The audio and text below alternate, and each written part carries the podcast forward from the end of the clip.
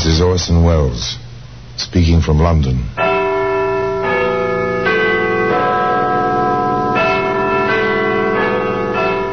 The Black Museum, a repository of death. Yes, here in the grim stone structure on the Thames which houses Scotland Yard is a warehouse of homicide. Where everyday objects, a kitchen knife, a roller skate, a violin string, all are touched by murder.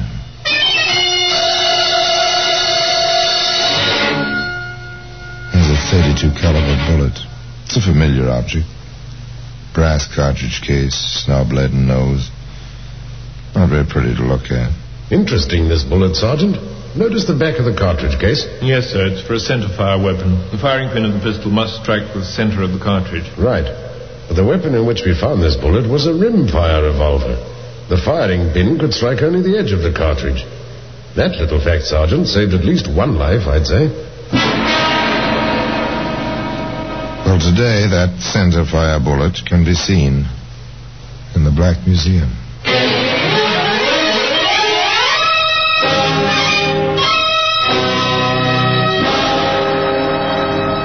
From the annals of the Criminal Investigation Department of the London Police, we bring you the dramatic stories of the crimes recorded by the objects in Scotland Yard's Gallery of Death, the Black Museum.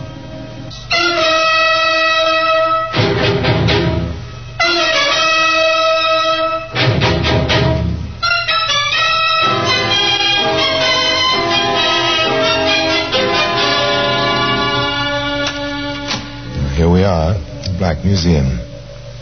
Scotland Yard's Museum. Museum of murder.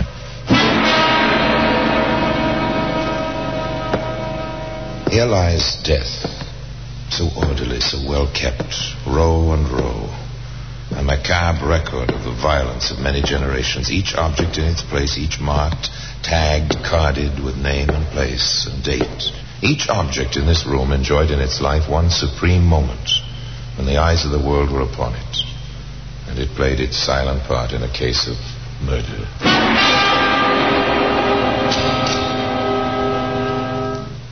And here we are. Here's a jeweled ring, fit for a princess, but born of a mind like the Borgias.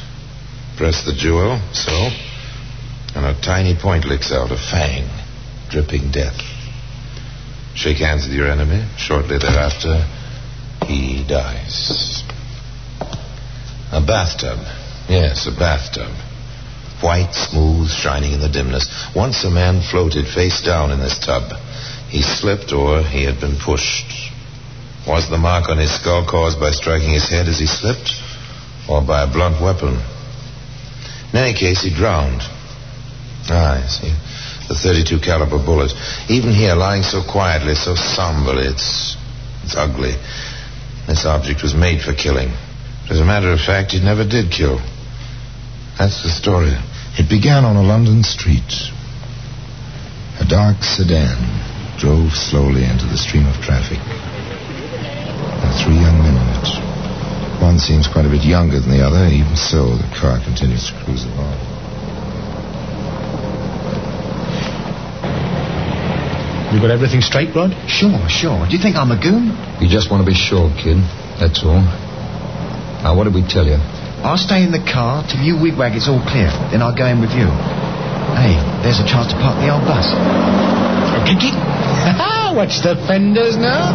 Wouldn't want nobody to ask for your license at a time like this, eh? Matty, leave him alone. Sure, Jack, sure. Just kidding him, that's all. What's the matter? You edgy? Cold as ice. That's me. Yeah. Ice is what we're going to get. All set. Let's go.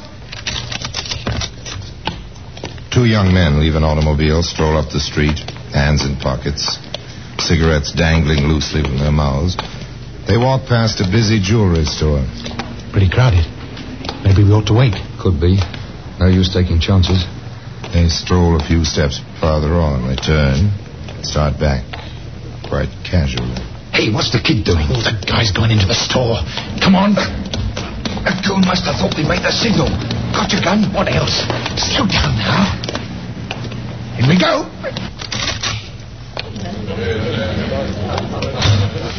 God. What's the idea? You wigwag, didn't you? Never mind. Let's do it. Right. All right, everybody. This is a hold-up. Over oh. against that wall. Everybody. These guns are loaded. No! You don't take my stuff! No! Shut up, you. Quiet. Anybody talks, I'll give it to him. Rod, grab the junk on the counters. You there. Stand still. A button. Stop the car. Stop the engine. Ready. Spread. Stop there! Please! Please! Hey, in that store. Matty Jack, the truck. It's double parked. We can't get the car out. We're stuck behind that truck. Run for it, kid. That way. I can't get the car out. I can't. Come on, Jack. Keep moving. Stop, you. Stop, stop. You're the thieves. Stop. Get out of my way, you. I've got you. I've got you. Please. Oh! Now it's in the fire. Run, Matty.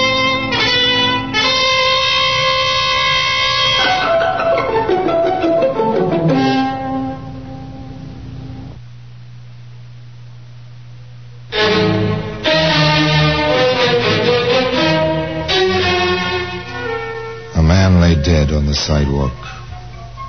The crowd milled around him. The black sedan stayed in its place. Three young men disappeared in the teeming streets, disappeared completely and utterly. A few hours later, in a quiet office in Scotland Yard, Inspector Bowers and Detective Sergeant Wood looked at what they had. Not very much of anything, have we, Sergeant? No, sir. Descriptions which could be any of a hundred men and two bullets. Uh, a 45 bullet from the woodwork in the jewelry store, and the 32 which killed that fellow. But no guns to go with them. Well, if those boys were smart at all, they've ditched the guns. Funny, you'd expect a lot more shooting in a thing like that. Uh, they were conserving ammunition. Oh, well, I don't know. Circularize the descriptions, what there is of them. That's about all for the moment. Yes, sir. Three men, youngish, white handkerchiefs over And their... that was all. And where do you start among eight million people searching for three youngish men who may be miles away by now? Well, the answer is you don't start. You wait. You have patience. And sometimes your patience is rewarded. Sometimes sooner than you expect. This is Wilson, Inspector. He's the cabby who called in this morning. Ah, how do you do, Wilson? Sit down. Uh, thank you, sir. Thanks so much. Wilson may have something on the jewellery store killing, sir. Yes, well, let's hear it, Wilson. Oh, well, sir, I never thought about it till I seen the papers this morning. All about the hold-up and that poor fellow got himself killed yesterday. Yes, go on, Wilson. Well, sir, I was, uh, I was taking my cab along Queensbury Road, you know, about a block from the place where it all happened, when a fellow with a white thing round his neck hops on the running board. I've a fare, so I waves him off. Then I see him go into that big building, the Brook building, I think it is, sir. You know, corner of Queensway and Maidstone. Oh, you're certain of this, Wilson? Oh, yes, sir. Anything else? Now, I'm not so sure of this, Inspector, but I think I saw another fellow run into the building after the one what jumped onto my cab. Oh, very good, Wilson. Well, you may have been quite helpful. Thank you very much. Thanks. Um, get your hat, Sergeant. We're going exploring. The reward of patience. And sooner than expected, but only a bare and vague beginning. This kind of investigation takes long hours and hard work. And endless, endless questions. Up and down the hallways of the large office building, in and out of business offices. Did you notice any commotion in the hall yesterday around three o'clock? Did a man with a white scarf around his neck take your elevator around three o'clock yesterday? Did you hear any running or anything like that around three o'clock yesterday? On and on, upstairs, downstairs, nothing. No one noticed anything, nothing irregular, no commotion. What was that? Did the porter notice anything? Uh, two fellows. One of them had a raincoat, I think. Both of them had white rags round their collars, sort of. Oh, you're sure of this? Oh, yes, sir. They, they seemed in a hurry, sort of. Where did they go? Uh, which office, you mean? That's right. Well, I wouldn't know, sir. They, they went up the stairs just as I was putting some empty waste cans on the service lift. Oh, did you see the men again? Well, now you mention it, yes, sir, I did. Where? On the third floor it was. I was taking my mop to the hall. Uh, one of them was sort of half sitting on the stair rail. The other fellow was looking out of the hall window that opens onto Queensbury, sir. They uh, they didn't have the white rags, sir, but, but they were the same fellows. Uh-huh. Anything else? No, sir, not that I remember. Oh, Pop Saunders might know something, Inspector. Oh, who's this Saunders? Well, he drives a van, sir. He's been making deliveries to this place every afternoon for years. Ah, thank you. Right, well, let's go, Sergeant. Maybe Mr. Saunders does know something. We have your address. They reached the street outside just as a large, rather decrepit truck, driven by an equally decrepit elderly man, pulled up to the curbstone. You Pop Saunders? That's me. Who are you? Sergeant Wood, Scotland Yard. This is Inspector Bowers. Yes? Have I done something? No, but you may have seen something that'll help us. Yes, sir. Were you here at this time yesterday? Yes, sir. I'm always here. This time of day. Well, did you notice anyone with a white scarf go into the building? Uh, running, perhaps? Oh, those two. Yes, sir, I did. Funny thing, they seemed in such a hurry. One of them had a raincoat. They came out later. No scarves, no raincoat.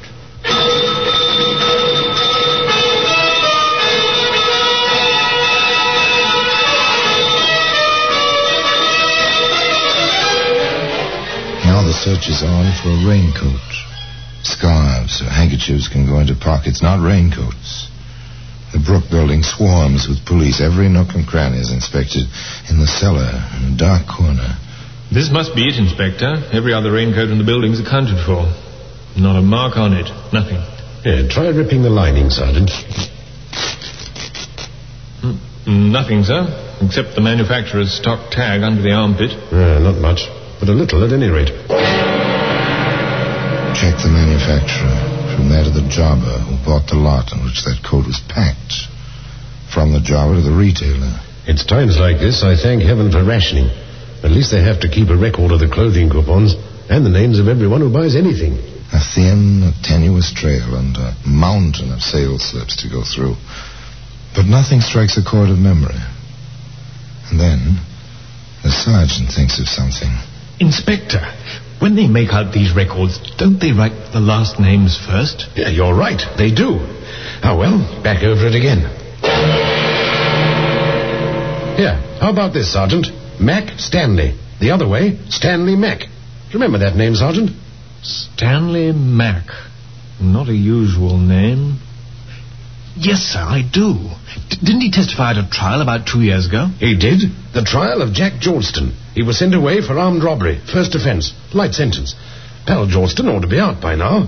All right, let's get his dossier over here, Sergeant, and then invite him in for a talk. It may be interesting, if nothing else. Well, today, that center fire bullet can be seen in the Black Museum. It was a long chance. One man buys a raincoat. This man happens to be a witness at another man's trial. The defendant is sent to prison for armed robbery under circumstances similar to the case under investigation. The inspector in charge sends for the convicted man's dossier and finds. Well, so Jack Georgeston was released from prison six days before the Queensbury killing. Ah, well, let's have the young man into the yard, shall we, Sergeant? You'll be able to find him easily enough, I think. If not, we can suspect flight because of guilt, can't we? Send a pickup order out for him. Jack Georgeston was found. Found quite easily in London. Look, you haven't a thing on me, Inspector, and you know it. Maybe, maybe not. Sergeant, show um, Mr. Georgeston the garment. Here it is, Georgeston. Do you recognize it? There's a million raincoats like that. Yes, but not bought by Stanley Mack. Oh. Uh, that coat. You know it? Yeah. Yeah, I didn't have nothing against the rain last week when I got out. So Stan gave me the coat. Oh, where did you lose it? I didn't lose it. I never lost nothing. Except a little time recently. Yeah, we know about that. I figured you did. Keep a civil tongue in your head, Georgeston, understand? Okay. Okay, I said. Well, now, since you didn't lose this raincoat, how is it that we found it? I, uh, I loaned it to a fella. How should I know what he did with it? Oh, who had it? I don't remember. No. You receive a raincoat as a gift against the rain. Within a matter of days, you loan it to someone, but you don't remember to whom. That's right. I don't remember. You try him, Sergeant. Yes, sir. Speak up, man. Who had that coat? I don't remember. Well, maybe I can refresh your memory. The coat's hooked up with a murder. Now, who had it? I don't remember. I don't remember. That was the it or leave refrain. I don't remember. I don't remember. Nor could they make him remember. Finally, they let him go. There was nothing to hold him on. But Inspector Bowers said, I want a tail on him, Sergeant. 24 hours a day. We'll pick up his friends one by one and see where he leads us. One of those friends was a boy named Rodney Hamilton. Let me alone. I never did nothing. How old are you, Hamilton? Seventeen, and you got no right. Now, we happen to know that you've been away to a reform school, Hamilton. You were caught snatching ladies' purses two years ago. So what? I did me time. You don't keep very good company, son. Georgeston has been out of prison about a week. Well, we like each other. I pick my own friends. Where were you day before yesterday, about 2.30 in the afternoon? Home, in bed. Ah, sleeping late, huh? Well, I, I was sick. Had a fever. We can check that, you know. Go ahead, check it. I was at home in bed. All afternoon, all morning, and all night. I was sick. Yes, we know. You said that before. Now, look here. But it didn't do any good. The boy was obviously afraid. But whether of the police or of the men he knew, it was impossible to tell. Still, the patience of Scotland Yard was rewarded once again. A report came in from detectives assigned to follow both Georgeston and Hamilton that they'd been present at a party in a bar given by a third young man named Matty Canvas. Dossier on canvas, Inspector. Ah, thank you. Oh, nice lad. Stole a car when he was 11. Convicted, assault with intent to rob. Convicted, jewel robbery. Convicted, armed robbery and assault. nice little trio, our three friends, aren't they, Sergeant? Uh, not exactly. Do you want canvas brought in, sir? Yes, do that. Oh, and, uh, Sergeant, bring the other two along, but keep them separated. Don't let any one of them know that we have the other two.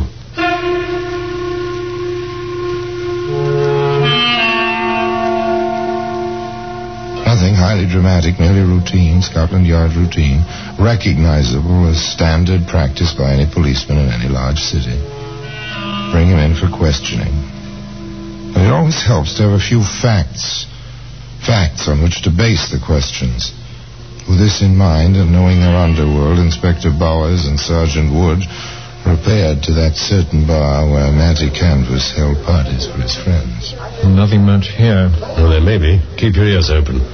Uh, another pint of ale, please. Hey, right you are, sir. Oh, here now, Larry. Let me wait on the gentleman. Suit yourself, Miguel. Suit yourself.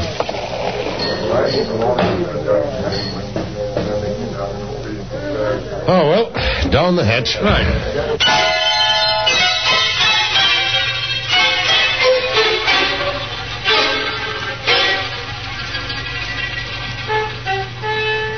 Patience. Frequent the bar. Wait. Keep your ears open. Don't talk. Just wait. Say, Larry, you hear they picked up Matty? Yeah, and the other two. Rod, too? That kid? Well, I, for one, ain't sorry. Gives the place a bad name having kids around with, with guns in their pockets. Not bright. Canvas ain't bright, that's for sure. It's a joke get bunked out of 5,000 quid's worth of stuff. Gets mad and works the kid like that, they're rod. Oh, well, so it goes, I will say. Uh, another couple of pints, please, miss. Oh, yeah, sure.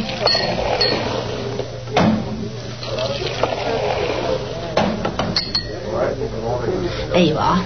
Um, do you know a lad named Canvas? Me? I don't know nobody. Uh, how about a kid named Hamilton? You think I'll keep track of everybody comes in here? Yeah, that would be difficult. I, um, thought I heard you mention Mr. Canvas by name. So did my friend here. Then you thought wrong. We don't encourage conversation with the No, I don't suppose you do. Um, care to have a drink on us? I'm not certain that I drinks with cops, mister.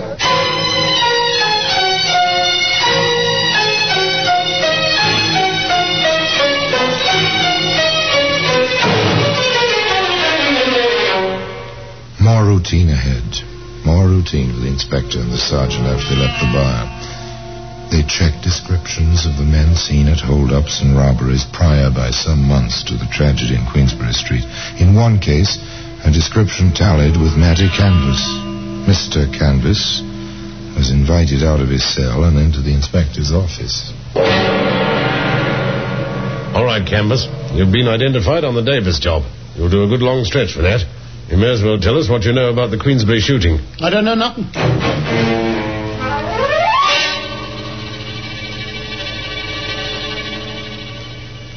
Turn King's evidence, Canvas, and you'll get off easily. Otherwise, it's a hanging matter. You can't pin that one on me. I was miles away. I can prove it.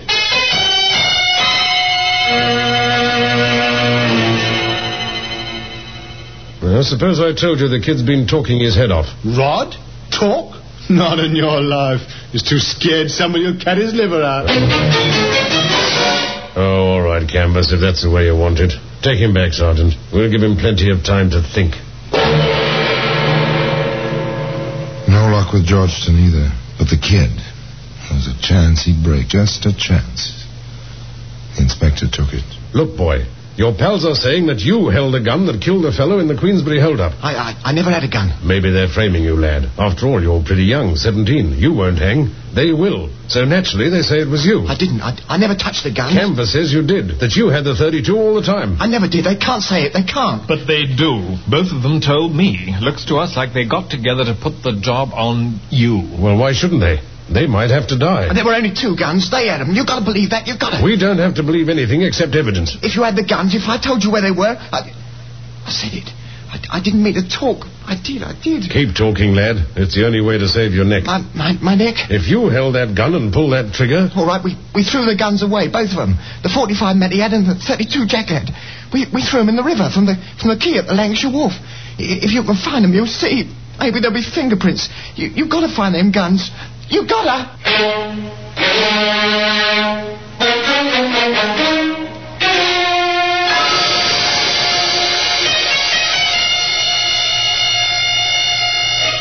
Ballistic report, Inspector. The 45 fired the bullet we found in the woodwork. The 32 killed the man in the street. And it's funny, half the cartridges in the 32 were rimfire. The other half was centerfire. Those didn't go off. If they had, chances are there'd have been a lot more murder.